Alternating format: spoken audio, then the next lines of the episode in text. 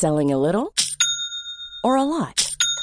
Shopify helps you do your thing however you cha-ching. Shopify is the global commerce platform that helps you sell at every stage of your business. From the launch your online shop stage to the first real life store stage, all the way to the did we just hit a million orders stage. Shopify is there to help you grow. Shopify helps you turn browsers into buyers with the internet's best converting checkout. 36% better on average compared to other leading commerce platforms because businesses that grow grow with Shopify. Get a $1 per month trial period at shopify.com/work. shopify.com/work. Ryan Reynolds here from Mint Mobile. With the price of just about everything going up during inflation, we thought we'd bring our prices down.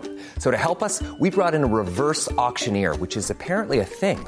Mint Mobile unlimited premium wireless. Ready to get 30, 30, bit to get 30, bit to get 20, 20, 20, bit to get 20, 20, bit to get 15, 15, 15, 15 just 15 bucks a month. So, Give it a try at mintmobile.com slash switch. $45 upfront for three months plus taxes and fees. Promo for new customers for limited time. Unlimited more than 40 gigabytes per month. Slows. Full terms at mintmobile.com. Burrow is a furniture company known for timeless design and thoughtful construction and free shipping, and that extends to their outdoor collection. Their outdoor furniture is built to withstand the elements, featuring rust-proof stainless steel hardware, weather-ready teak, and quick-dry foam cushions. For Memorial Day, get 15% off your Burrow purchase at burrow.com slash ACAST and up to 25% off outdoor. That's up to 25% off outdoor furniture at burrow.com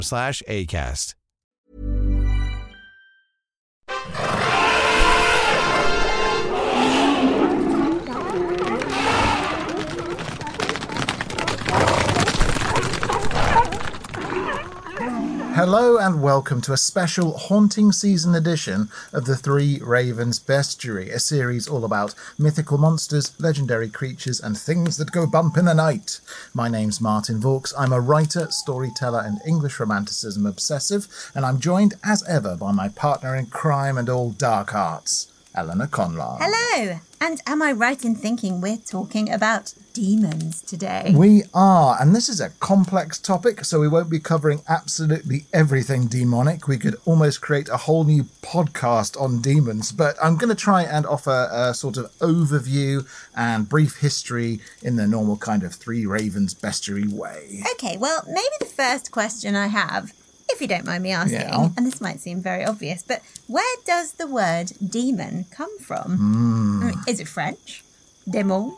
that. Well, could mean of the mountains. yeah, it could. Or it could be German, I suppose. Well, so our best guess is that it comes from ancient Greek, although there's plenty of evidence of things we might call demons before the Greeks came along. But still, the word daemon in ancient Greek, that roughly translates as D A I M O N in English, means something close to a divided soul or divided souls. That's very interesting because, Hmm. of course, in ancient Greek pantheism, you have varying degrees of man, nymph, god, Yeah. demigod, titan, and so on. And in ancient Greek belief, were demons evil in the way we tend to think of them in the sort of post Abrahamic cultures? No, they weren't. And just to be clear on some terminology, an Abrahamic culture or religion means a religion Oh, yeah. coming from the root story or myth of the prophet Abraham, who appears in the book of Genesis as a descendant of Noah.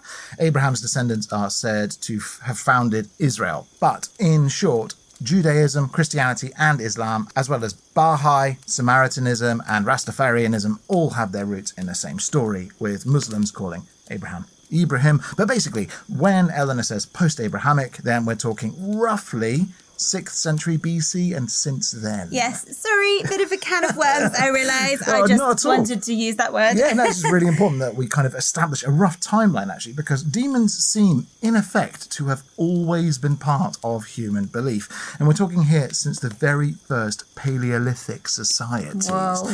Yeah, so looping back to the ancient Greeks, though, you get this term, eudaimonia, which means, in effect, good spirited or being virtuous. And this kind of links to concepts of the demonic for the ancient Greeks, where writers and philosophers like Plato and Socrates and Homer and Hesiod talk about the idea, on the one hand, of demons being forces or spirits of instinct or aspects of the human condition, and also of a person's demon being, in essence, their soul. So something they're born with, maybe, or something which echoes after they've gone if they manage to personify a particular trait or become worthy enough to carry a message as a kind of tutelary deity, so a teaching god, also known as a genius. Okay, so that would seem to imply that for the ancient Greeks, demons are kind of the same as ghosts, maybe. Yeah, kind, kind of. Yeah. I mean, the word genius we think of today as meaning someone who's especially gifted or clever at something. Yeah. But of course, the word genius is also the root of the word genie. Yeah. So are demons and genies kind of the same thing for the Greeks? Well, they kind of are. So, a number of primal forces, or genies, or demons in ancient Greek mythology included, for example, Nemesis, the force of equilibrium or justice, Eros, aka Cupid, the force of sexual desire, or Deimos and Phobos, the forces of dread and panic. Well, that's really interesting Mm. because to me, it sounds like for the ancient Greeks, demons are these kind of divided or separate forces, Yes. not human, but related to human, and provide a kind of external influence to people and change the trajectory of their lives. Well, that's exactly right. So they have their own agendas, their own impetus, and sometimes they work as servants of or allies to specific gods, sometimes as enemies to them, and they can fall in love and latch onto people. So they have this interesting status as mysterious, sublime forces acting on human affairs. When you put it like that, it does feel a bit like these ancient Greek forces, the daemons, Yeah. are therefore not that different to the sort of cultural model or idea of demons we now have in post Abrahamic cultures. No, I, I think for the Greeks, the distinction is their moral ambiguity. So they aren't necessarily good or bad. They are almost ambivalent in that sense. And where things got muddled was in the earliest translations of the Old Testament, so it's like the Hebrew Old Testament, into ancient Greek. So this is around the third century BC, where the term demon is used as a bit of a catch all term. A catch-all term for what? Well, so this comes out of the Romans, but in essence, Iron Age cultures would kind of write about gods and pantheons of other empires and kingdoms as being demons or demonic. So, all genius loci, all local gods or gods of place, for example, if they weren't assimilated into the Roman pantheon, they would be called demons. And this quirk was integrated into the early Bible translations, where the gods of all other kingdoms are called demons, as are, very interestingly, some angels. Okay, so are you saying that Lucifer being a demon basically comes from an error in translation? Well, kind of. Oh goodness, so that's amazing. So are other archangels like Michael and Gabriel and Raphael and so on also demons? It depends on what they're doing.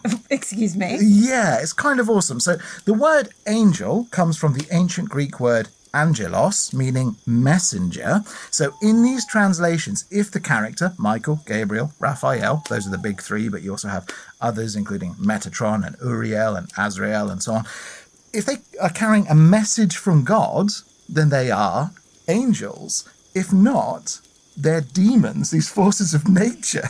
an arch, of course, means chief. So Yes. you, you can have an archdemon who's a chief spirit Yeah, or chief force. exactly. But if they're acting on their own instinct, like, say, well, Nemesis Yeah. or Eros or so on, then they could be archdemons. exactly that.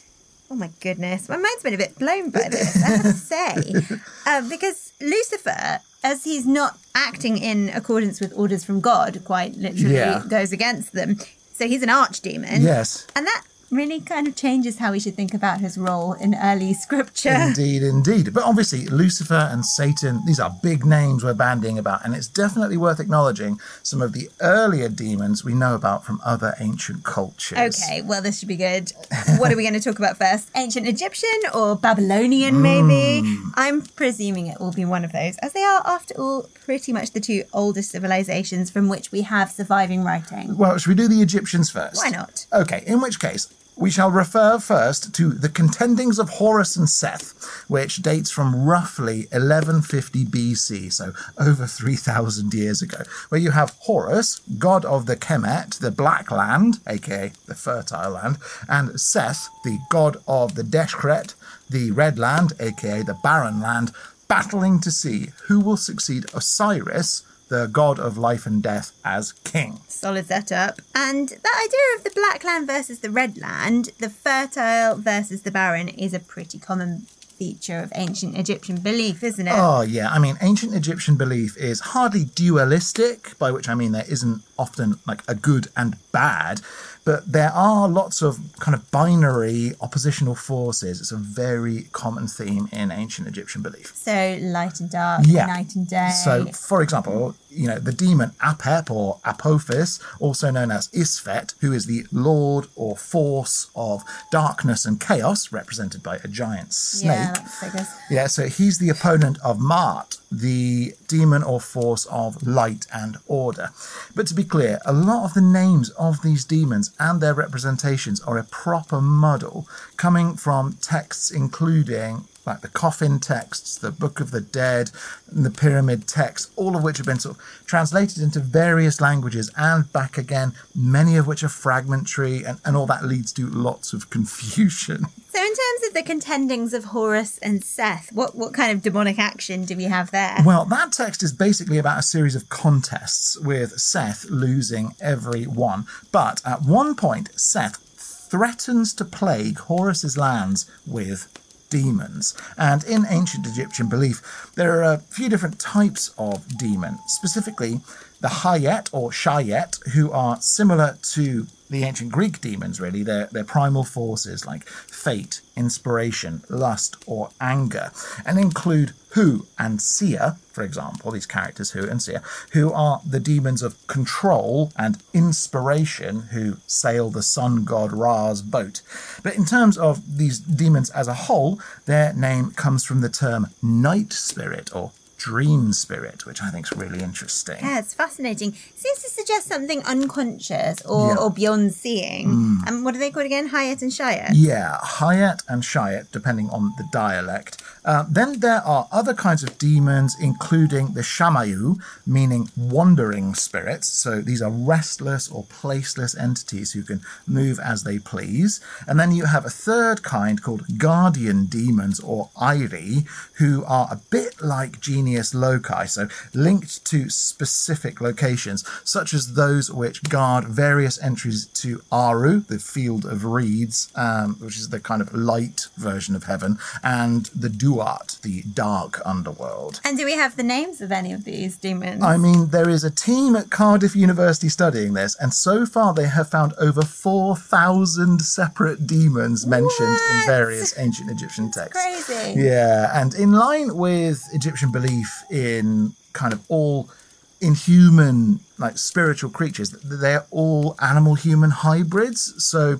to give you just a few interesting ones, at the fifth gate to Duat, there's a hippopotamus faced demon called Ashbu the Maggot Eater. Disgusting. Yeah, it is. and at the 21st portal to Aru, there is a giraffe headed demon called Memy who speaks through sharpened flint. That's interesting. Yeah. Uh, does that mean her, her language is the chipping of flint or the edge of a flint blade? Well, probably a bit of both. I love the idea of a giraffe demon guarding a portal to the underworld with a shank. Yeah, of course. Stab you up. and then at the judgment of the dead, so the point where your heart is weighed against the feather of Ma'at, the god of light, to see if you're worthy to enter into the field of reeds in the afterlife. There's one of my absolute favourites, Ammit, the devourer of corpses. Oh, that sounds ominous. And what a horrible combination of creatures do we have in Ammit, the devourer of corpses? Well, she is a gigantic, like a huge combination of a hippo's backside and back legs, a lion's body and forelegs, and then, this is going to be your favourite part, she has a huge crocodile head. Oh no! Well, that does make sense for the devourer of corpses, frankly. Yeah, so basically, Ammit waits very patiently, just kind of napping, one eye open, while Anubis, the jackal headed god of the scales, weighs your heart, overseen by Osiris, the life and death god, with Thoth, the baboon headed god of judgment, standing by, taking measurement of the results. And then, if you're found wanting and guilty of any of the 42 unforgivable sins, then Ammit would gobble you up. That Doesn't sound very nice at all, does it? well, no. Although the Book of the Dead is very clear that if you are successful and manage to make it through to Aru, ascending to the Field of Reeds, then poor Ammit has to go hungry. Yeah, you're not going to make me feel sorry for a nasty crocodile demon. Oh, poor Ammit. so, what about the ancient Mesopotamians then? Okay, well, the first thing to say is that I'm going to use the terms Babylonian and Mesopotamian interchangeably here, which I know isn't technically correct, as Babylon was a city, Mesopotamia a region, but to all intents and purposes, the cultures are one and the same. So, just a kind of pedantry point to start us off. Let's not pretend we're fussy about this kind of thing. Yeah. But I do appreciate the clarity. Yes, okay. So, in Babylonian belief, demons lived in the underworld or afterlife known as Kur and emerged to interfere in human affairs. As you probably would if you could. I mean, who wants to be cooped up in the afterlife forever Well, without getting out for a bit of a spree? Particularly not the Babylonian afterlife, which was really dull. So in Kur, it's always half light, and the only food or drink the dead can access made of dust. And it doesn't matter what you've done in your life, good or bad, everyone goes to the same place and just kind of is in this primordial blank space for all of eternity. Wow, that sounds mega miserable. Yeah, your only spots of joy would come from people remembering you. Because if people remembered you and celebrated you after death by pouring away wine and other food and drink, then you would get those gifts to consume in Kur. I guess if you're a demon down there, people aren't likely to be sacrificing five course tasting menus. no, no, probably not. So, one type of demon in Kur is a Gala or Galu. These creatures are tasked with returning any souls who escape from Kur back to the underworld, and they include Asag the Ugly. Be a bit of a looker. Well, he's made of all sorts of animal parts held together with clay and is so grotesque that his sheer ugliness makes rivers boil as he passes. Oh, poor Asag. Asag the ugly duckling. Yeah, I mean, I've, I've met some people with questionable clothes and haircuts, but they haven't made watercourses spontaneously evaporate. No. So imagining the level of his ugliness. Indeed. So then there's a species of demon called the Udug or Udug, who are messengers. They appear less as creatures and more as an absence of everything. So almost like a pure black void out of which voices speak. It's said that you could never touch an udug as it's highly poisonous, but they're neither good or bad, just their messages from the other side might be.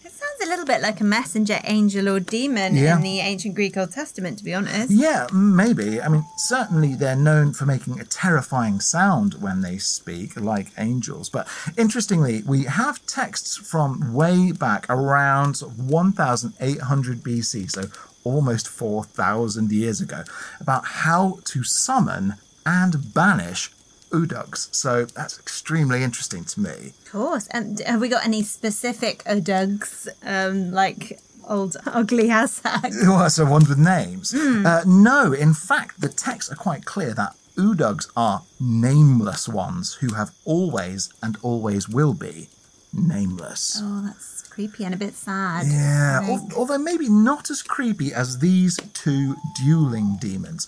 Pazuzu, Oh, the no. demon of the south wind and ruler of the wind demons. So he's a winged demon who you could summon to blow all the bad luck out of your house and help with pregnancy, which is thought to be like a curse that came, came with, with the wind sometimes. Although he can also just cause mass destruction and plagues and storms and so on. And then you have his enemy, Lamastu, she of seven names. That's pretty great. Of course, we, we know Pazuzu. He's the, the demon in The Exorcist. Yes, that's exactly he? right. Yeah, that we just talked about. So- but I like she of the seven names. Do we know the seven names? Well, we don't know all of the seven names, actually, to be fair. What we do know is Lamastu is a giant hairy woman with bared breasts, a lion's head, bird wings, and taloned hands in which she grasps two snakes. Sounds very intimidating. Yeah, in some art, she's also pictured as suckling a pig. as well. On one of her huge hairy breasts. Yes, exactly. and she is intimidating. She, she's known for causing miscarriages, eating babies, as well as any men she doesn't like, inflicting nightmares, and poisoning nature. And the only real way to counter her is to summon Pazuzu and hope you've made sufficient sacrifices to him that he'll help you out and not just make Lamastu's devastation even worse. Blimey. It sounds like the Mesopotamians had quite a few nasty demons in their belief Oh, system. they did, although they aren't all bad. For example, rather than Lamastu, you have these guardian spirits called Lamasu, so without the T. You might have seen sculptures of these. They look very much like some Egyptian sphinxes. People even theorize the Egyptians may have assimilated the idea of the Lamasu into their architecture. Anyway, the Lama or Lamasu have bull or lion bodies, huge bird wings, and human faces. So again, they're a hybrid demon and they guard entry to Kur along with Bitu, the gatekeeper god. But also, people made sculptures of the Lama or Lamasu to leave outside their homes or at city gates and so on. So they're basically known for violent fighting of invaders and protection and so on. They sound much more my speed. Yeah, you- and you I'm a curious, are they specifically female? Because the Sphinx we think of as being female, don't we? It's always Yeah. a woman's body. So it's interesting you should ask because the Lama are thought to all be female, while the Shedu, which are basically the same thing, they are their male counterparts. Oh, I've actually heard of Shedu. Yeah, well, so Shedu um, is the you know the name for these male guardian demons is a word that was adopted by the early Israelites with demons in early Hebrew texts called Shedu. Okay, this is all starting to connect together now Mm-hmm. quite nicely. And uh, so, did those same early Hebrew texts believe that all Shedu came from the underworld? They sure did. Ah. So you can kind of see the through line now, hopefully, with the ancient Mesopotamians and the ancient Egyptians both having these beliefs in demons divided from human life living in the underworld. Then these ancient Hebrew texts call these teachers Shedu, a word which is then translated into ancient Greek as demon. Wow, it all connects. It really does. And once you have Shedu and Abrahamic demons, you get some properly freaky creatures that you really wouldn't want pitching up at your house. to be clear, I don't think I want many of the demons you've mentioned so far pitching up at a house. Maybe the giraffe one. That sounds, That one sounds pretty like great. to hear the clicking language of Flint. but I'm imagining this is the point where we start to get a clearer connection to Satan or Lucifer. Well, we certainly get the connection to the snake or serpent in the Garden of Eden. It's important to remember that really, until Milton's Paradise Lost, the connection between Lucifer or Satan um, or the devil and the snake in the book of Genesis wasn't quite so explicit. But these texts, these early texts, definitely refer to the shade or shadu, this species of demon, as being descended from the snake in the Garden of Eden, who we could, if we're being clever, also connect back to Apep or Apophis or Isfet, giant snake. yeah, ancient Egyptian demon of darkness and chaos. So, a while back on our Werewolf of Bedburg Yes. episode for Something Wicked, you were talking about the Kabbalah and Lilith, Adam's first wife in the Garden of Eden. Yep. Who's sometimes called the mother of demons. Yes, so again, there are contradictory texts from early Hebrew writing, including the Talmud, which has two sources the Jerusalem Talmud and the Babylonian Talmud, and the Zohar, which is kind of a commentary on the Talmud, so it's like explaining some aspects of it and speculating about some aspects. And then you have apocryphal texts from the time, including the Sepharim Hachizonim. And out of these texts, we come up with some fascinating ideas. Oh, stop teasing me. What have you got? Well, so the first out of the gate should probably be Asmodeus, the king of demons. Uh, he appears in the book of Tobit, the book of Solomon, the Talmud, and on and on. He's known as the Prince of Lust. Astounding title. Yeah. Did he pick it himself? Maybe. I mean, so his true form has him with four heads a bull, a ram, a lion with a snake's neck, and a demon face wearing a crown with dragon's wings and a nasty mishmash of different arms and legs from different animals. like a lot of demons, though, he's a shapeshifter. Lucky for him. Yeah, indeed. And he'll very often appear as a well dressed, charming, handsome man. But on his feet, he'll have the claws of a rooster. now, that is like most Shadu. They, they tend to have the claws, the feet of a rooster. You've always got to watch out for a charming man with chicken feet. you really do, don't you? Um, and if you're having trouble with Asmodeus, personally, he's trying to tempt you to evil and carnal activity. Just be sure to burn a fish's heart and liver on red hot cinders. The smell apparently drives them away. So that's kind of a relatively easy demon to deal with, actually. Excellent. Let's stock up on fish hearts and livers, and we can we can just keep them in the freezer. And to be honest, they'll probably drive away most of our friends too if we start burning those in the back garden. We do it on scale, definitely. Now, likewise, from these same texts, we get the Dybbuk, which is a whole species of demon. Yes, these ones I know about. They sometimes live in creepy boxes and possess women. Don't Yes, they? they they do. So they're also known as clinging demons or possessor demons, and they attach themselves to women usually.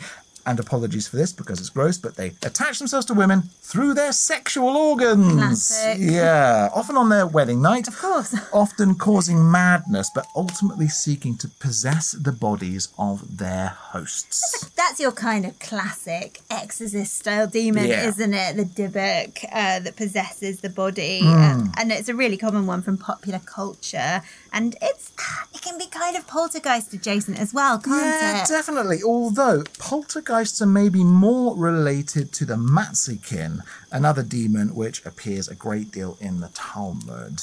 Mazzikin Yeah. sounds really cute. I'm imagining a kitten style demon creature, kind of like a little grey malkin. Well, they're mega different.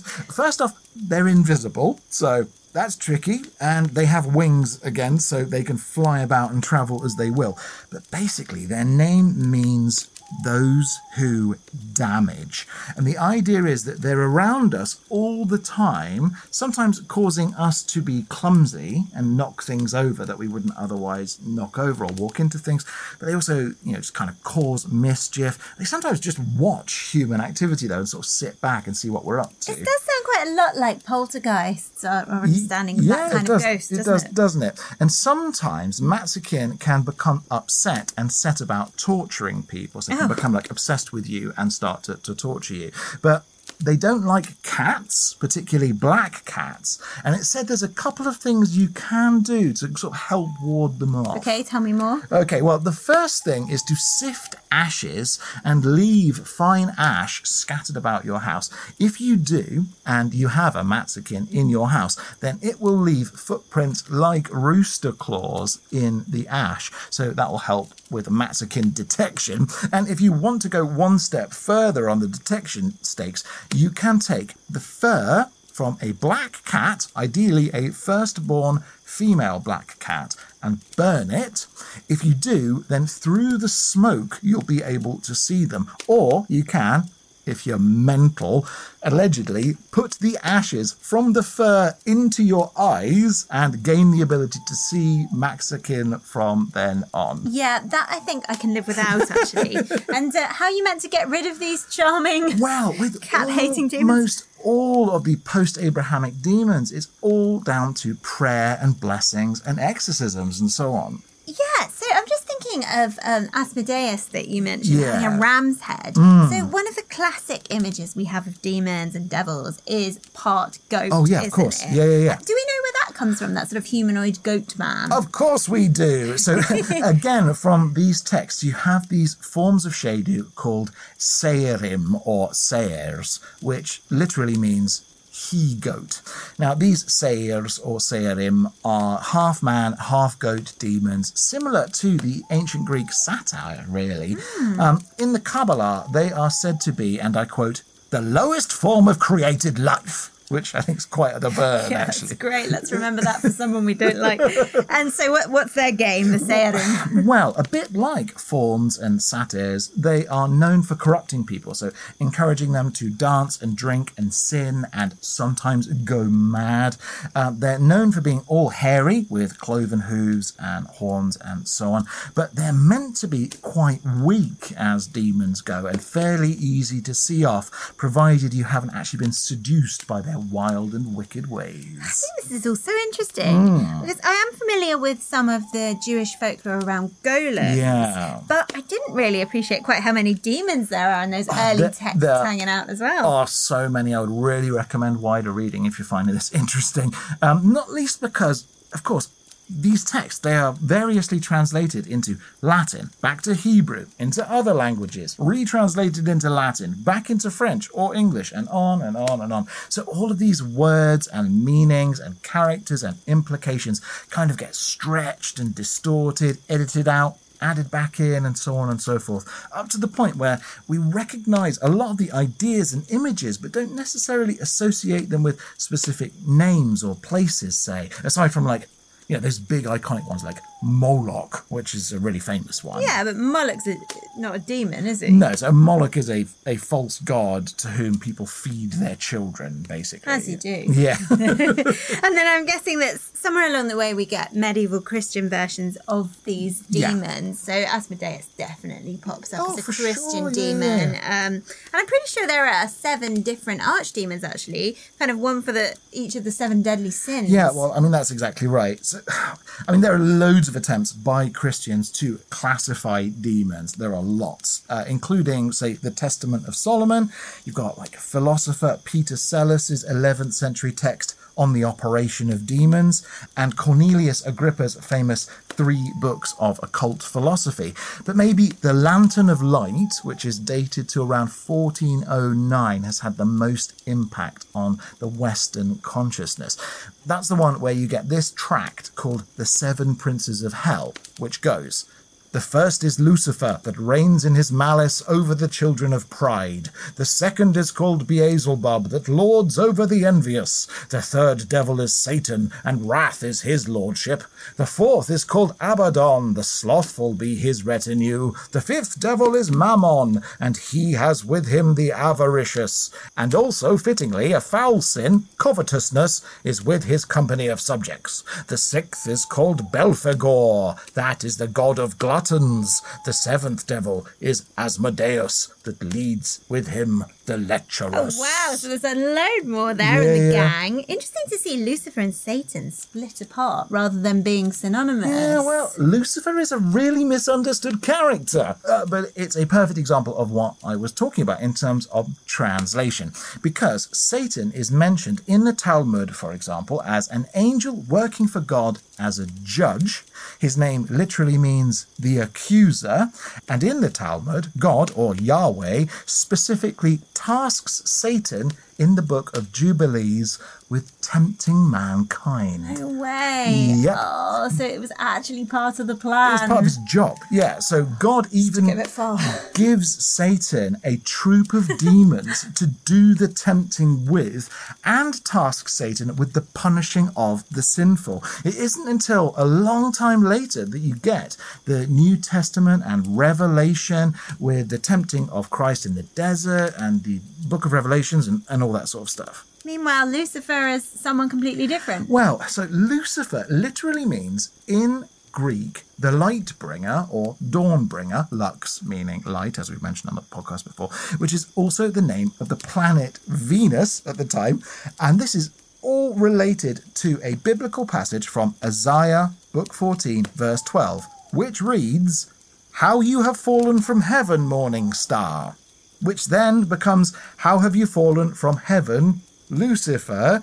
And then we get into this whole pickle about Lucifer and Satan and cross referencing mentions of Venus. And boy, oh boy, is it a mess. And while Satan and Lucifer are definitely demon adjacent, we Yes. could probably do a whole other episode about devils and the devil at some point in the future, couldn't we? oh, easily. And related to demons. And like I said at the start, this episode is hardly an index of demons. We haven't even touched on Eastern religions, and there's tons we could say about just Christian demons, let alone Islamic demons and variations on what came before. But suffice to say, the key thing to take away is what we started out with the word demon. So it came from translation into Greek and basically just meant any non human, so divided force or spirit that wasn't explicitly sent as a messenger by the specific Hebrew God of those particular Hebrew texts. And from such a simple linguistic distinction, we've ended up with hundreds of years of speculation and philosophy and debates. Yep. What a wild ride this has been. Well, hopefully it's been an interesting ride. Definitely has. Thank you very much. I've I've had a couple of thoughts uh, along the way. Yeah, I- great. first of all, is of course the connection to Philip Pullman's daemons, Indeed. which are the soul personified, aren't they? Yeah. They're kind of like the animal animus. It's either the male or female version in animal form, which I guess links back to those Egyptian and Babylonian demons. Yeah, definitely. In some way as well. The, the, the idea of your soul being something that can survive. So I talked very briefly about this idea of a tutelary deity. I mean, in hmm, Star Wars, you get a similar idea with something like the Force Ghost. So it's like if you've been sufficiently powerful in your life to embody a quality, then after you've died, you might return to offer advice to somebody and guidance to somebody, almost as a ghost, but as a kind of demigod, something that, that is like your soul continues even though you're gone, which I find very, Really very interesting. Yeah. I was also thinking when you you brought up sort of eros and Yes. um, panic and phobos being the um, the kind of personifications of those human feelings. Yeah. I was reminded that um, sometimes in the ancient world, people would say when they were feeling a particular way that they'd had a visit from a certain god. So if you were feeling a little bit sexy, you might say, "Oh, I've, I've had a visit from Aphrodite." Yeah, yeah, or If you were Eros, likely, feeling yeah. angry, I'm, I've had a visit from Mars or Ares Yeah, today. yeah, for sure. Uh, but I think sometimes in life we are, I mean, we're all encouraged to rationalize our feelings and to try and put mm, labels on them mm. and so on and so forth. But I mean, certainly I feel there, like, I'm, there are days where I'm having a great day, everything's going good, and suddenly my mood will switch. And it is almost like some external force Visit from Phobos has, yeah, and Deimos. popped into the room that I'm in and just kind of turned the atmosphere somehow or turned my mind somehow from, from feeling happy to feeling stressed or, or the other way mm, around. So, yes. yeah, to me, Maybe these demons are floating around. well, it, I mean, whether they are or not, I think that way of thinking about these uh, forces that are divided from us, but which act upon us and which aren't necessarily linked to God, perhaps they have their own agenda. It's quite an interesting way to help us think about our lives and agency and things like that. You know, as previously discussed. Fate, etc. You know, I'm quite interested in, in fate and a fan of, and of perhaps the and- intervention of some demon friends. yeah, steering It me. also um, it helped um, clarify something for me that we talked about a, quite a while back, and I, I couldn't tell you now in which episode. Hmm. Yeah. But we were talking about obviously when Christianity pushes out pagan religions Yeah. in Britain, and you get a lot of references of, of the old gods as demons. That's right. And I had previously thought that this is confusion Hmm. um, between Christianity's teachings and, oh God, we've got to somehow rationalize that people have believed in this pantheistic religion. But actually, perhaps demons in this context just means gods from other places. That, that's literally what the kind of tradition was in Latin. So when you were writing religious texts or even just letters in Latin about other people's belief systems, then all of their gods and belief systems were demonic.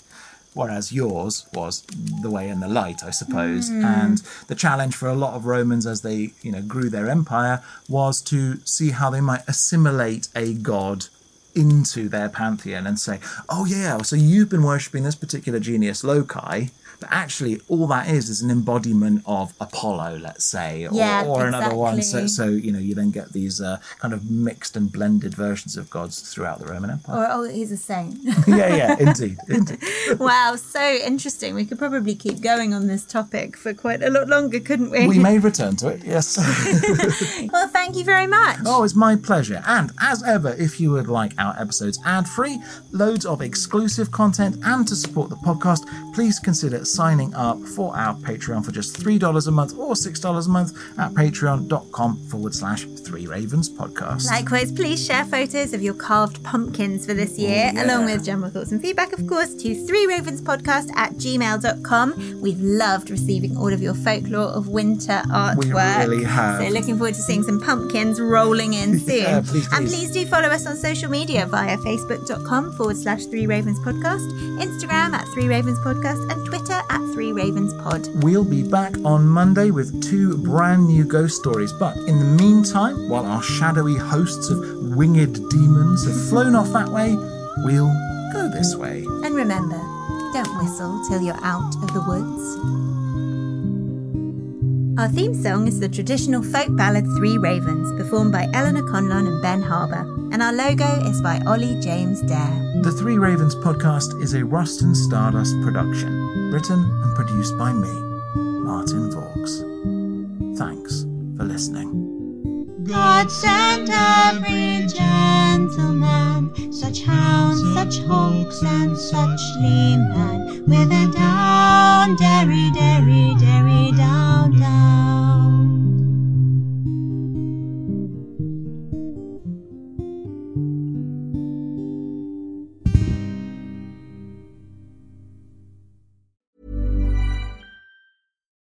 Hi, I'm Daniel, founder of Pretty Litter. Cats and cat owners deserve better than any old fashioned litter. That's why I teamed up with scientists and veterinarians to create Pretty Litter. Its innovative crystal formula has superior odor control and weighs up to 80% less than clay litter. Pretty Litter even monitors health by changing colors to help detect early signs of potential illness. It's the world's smartest kitty litter.